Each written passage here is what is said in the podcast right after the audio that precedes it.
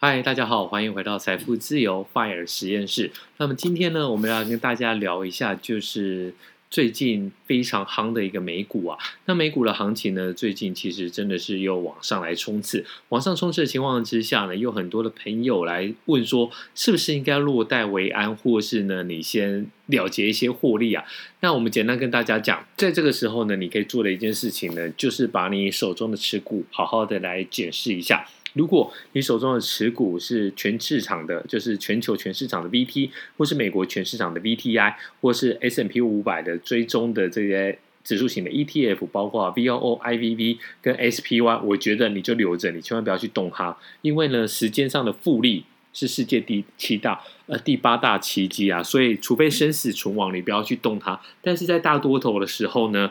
你应该做什么事情？你应该把你手上有的，包括能源股的 X L E， 或是这个金融的 E T F X L F， 或是这些呃，比如说 五 G 的，然后电动车的，你这些东西你应该要在高点把它清空，因为为什么呢？因为其实你现在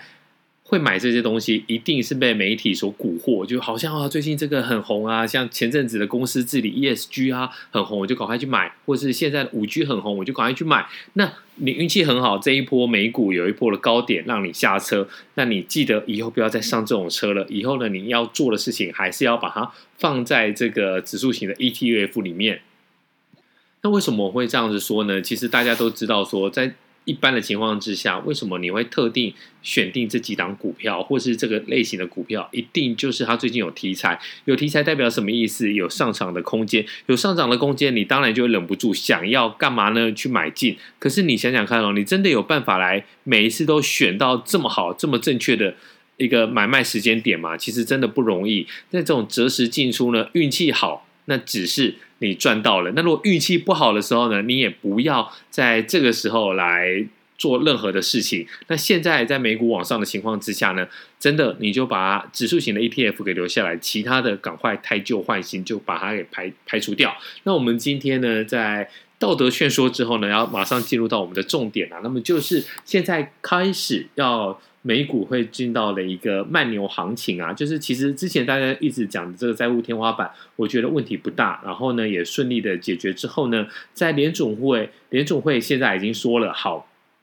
我们要做一个紧缩。什么叫紧缩呢？就是说呢，我们之前呢就是每个月这样子 Q E 下去呢，其实好像让这个通膨呢有一点难以收拾啊。那么虽然之前鲍威尔，联准会的主席鲍威尔之之有说过啦，那么好像这个呃已经有一点失控了这一个通膨，所以呢已经他的说法已经从以前讲的通膨不用担心，它只是暂时性的，那他修改他的说法，他说可能这个通膨会到了明年夏天，因此他现在最新的一个做法就是说呢，在今年年底之前呢，会开始慢慢的收紧这个宽松货币的政策。那么他认为经济已经达到不需要那么多政策支持的一个地步。那这代表什么意思呢？代表说，不管大陆的恒大事件、余波荡漾，还有债务危机上限这些争议之下呢，联准会还是决定了，给了一个答案。不过呢，这模糊的答案已经说了，在今年年底之前呢，就会收收紧这个宽松政策。但我们在这个时候呢，要跟大家讲说，其实你真的不要那么担心啊。那在一洋之隔的欧洲央行呢，他在之前九月十二号的会议上面也说了，其实呢，他们并没有考虑缩减购债，所以在欧洲这边还持续来开放水龙头的情况之下，那你美国要要这么强行的一个缩缩减 Q E 的规划，我觉得不会那么的容易啊。那他讲的就是今年要开始紧缩，那你就想嘛，比如说，我今天现在是要泡水好了，比如说我我晚上要泡澡，我先把这水龙头开到最大，然后呢，我就觉得哎，好像水水量差不多了，够了，我又开始缩紧了一点点，就是我把这个水关小一点。但是关小一点是水龙头出出水量变小，但是呢，它你在浴浴缸里面的水是不是还是会上升？只是上升的速度没有那么快。那这样子的说法，其实你就是可以把它想到说，联储会它是确定来紧缓缩，那么它会紧缩，你可能肯定这是大家都知道的事情嘛，你不可能就是一直不停的宽松，然后不停的无限的在市场里面倒钱，这确实是会造成这个市场里面有一些通货膨胀，而且有太多资金流入。好，那我们就把鲍尔的话 Powell 的话来讲说，如果真的顺利有办法在年底，那之前大家认为说是十一月，那现在已经快到十月底了，还没有听闻这个只闻楼梯响还没看到人影下的话，所以我觉得十一月可能也没那么快，最多的话可能十二月开始。那我们再讲一次，这是假如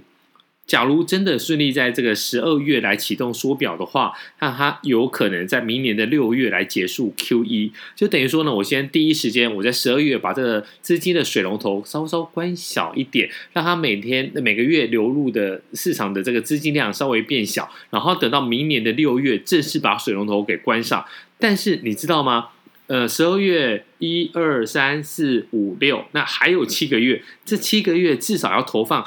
多少钱的规模的资产？要投放六千亿美元规模的资产，然后去购债。那为什么要购债呢？其实这个就是很单纯的一件事情了，就是说，呃，美国它要投放资金，那大家就是讲嘛，印钞票。你要怎么印钞票？你真的是把它乱印吗？你一定要有人购买美债。那么之前呢，大陆买了很多，日本买了很多，但是在他们自己现在他们比较没有那么喜欢美国国债的情况之下呢，好，财政部来做了这些债务的规划，然后呢，我印了美债，然后联准会呢去买，其实这就是加大它的这个资产负债表，所以呢，它有人买，有人卖，所以呢，这个才会成立，才有办法在资金在这个市场里面投注资金。那么六千亿，你知道吗？六千亿真的是很大很大的一个资产。那持续购债的情况之下，所以呢，在这个资金的 party。至少会到明年六月，所以大家都不用太担心啦、啊。那么央行呢？虽然欧洲央行有可能在第四季之后呢，它会小小小小的收减购债的规模的金额，但是呢，还是会每个月大约有六百亿到七百亿美元左右的水平。所以呢，到明年中也会购进大概七千亿美元的债券。所以一个是六千亿，一个是七千亿，你这样算下来，哇！还有日本央行也是持续在 Q E， 然后呢，你就算了一下。美国的联准会、欧洲的央行、日本的央行，这三大央行至少会扩张它的这个资资产负债表到 一点五兆到两兆美元。这两兆美元呢 ,一点五兆到两兆美元都会跑把它跑到市场里面去。那你就说了嘛，如果这些钱进到市场里面，有没有可能再把这些股票的价格，把这些相关的美元资产给推升？那肯定是有的。虽然大家认为说，好，你现在爬得越高怎么样，摔得越重，可是现在的联准会我觉得他们已经跟以前不一样了，已经可以慢慢的跟市场来沟通了，所以呢，他每一次在给了出这这种模糊的答案之后呢，你就会看到其实市场的反应已经是越来越疲乏了。就是之前一讲到说哈要缩减购债，噔，股票就会大跌呢，道琼指数就跌个三四百点、五百点给你看。但现在呢，你会发现说，哎呀，这怎么这种利空好像也没那么利空的，而且相反的，其实当市场资本市场已经压力有点释放之后呢，你后面的政策再出来，已经比较没有办法来震撼到啦。那这是好事吗？我觉得这当然是好事啊。其实只要说大家都知道说好，不会有永远的这个资金的一个 party， 那大家在这个买卖股票的时候，其实我觉得好像反而也是一件好事啊，你就不会那么的来激动嘛，对不对？好，那我们现在讲了那么多，来看一下结论。过去这两年的激情的股市呢，其实真的是不正常的啦。那如果你是在二零二零年三月之后才进到股票市场，尤其是进到美股跟台股市场，因为这两个联动真的是太强了，他们的密度、他们的联动度真的是太强了。你可能忘了股票是会跌的，所以呢，在经历了之前九月、十月初的一波震动之后呢，我觉得这一反而也是好事。所以从美股，然后准备要这个美国联准会要缩减这个购债规模之后呢，我们的结论就是说，你先把过去飙涨的股市的行情先放到一旁，放到一旁去，一旁放到一。一边去啦，你就不要一直觉得说股市还是往上的飙涨。那么接下来呢，我觉得接下来一年呢还是一个牛市，但是它上涨的这个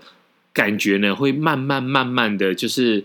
角度不会有那么利啊，不会像以前啊四十五度角甚至是更锐利的直接往上撑啊。所以这是好事吗？我觉得是好事。其实以我们投资美股在十多年来，我觉得每年比如说像我们买这个指数型的 E T F， 每年涨五到八趴 真的是很不错啊。那最好最好的情况，我觉得反而你就是三到五趴，每年你的资产只要涨三到五趴，如果你有一百万，你每年就是多个五万，你变一百零五万，你有一千万，每年多个五十万，一一千零五十万，那你第二年又多个五趴，那你第二年并不是从一千万来算哦，你是从一千零五十万来算啊，所以其实这个复利的威力是非常的强大啦。那么在联准会来稍微调控一下，我觉得反而也是不错的。那你习惯慢慢涨之后呢？不要忘了，我们一直说过，慢慢来比较快。所以在联准会有这个操控的情况之下呢，你不要那么的担心。那么简简单的方法呢，就是当市场有一些黑天鹅出现的时候呢，你就是买进，然后持有。那么接下来一年的指数呢，相对过去两年波动的情况一定会稍微的收敛，它的波动度不会那么大。但是我觉得对于一个高资产的配置来讲的话，反而美股现在就是你投入的一个好时机。那么今天呢讲的或许有比较深入一点点啊，那如果大家不是那么清楚的话，你可以再分成两段来听啊，或者是听两次，或者是写信，或者下面下面留言 Podcast 的五星留言来问我们。我觉得这一集的含金量是真的真的非常的足够。如果你前面觉得这个逻辑推演太辛苦了，那你就记得后面在接下来的一年呢，一定美国也不能讲一定啦，这样讲这样太武断了。我自己认为啦，美国是会上涨，但是呢，它会涨那么多那么急吗？我觉得不会。那你接下来就是有好的回落的点，你就买买什么呢？买 V T I、买 V T、买 V O O。我觉得这些指数型的 E T F 对你来讲都是相对稳健的一个投资。好，那我们今天讲到这里。如果有任何的问题的话，欢迎来留言发问，那也希望你可以给我们一个五星的评价，然后呢，身边有在听这些 podcast 的朋友，或是有在做投资理财的朋友，都希望你来帮我们推广一下，那把我们的链接发给他，谢谢你，拜拜。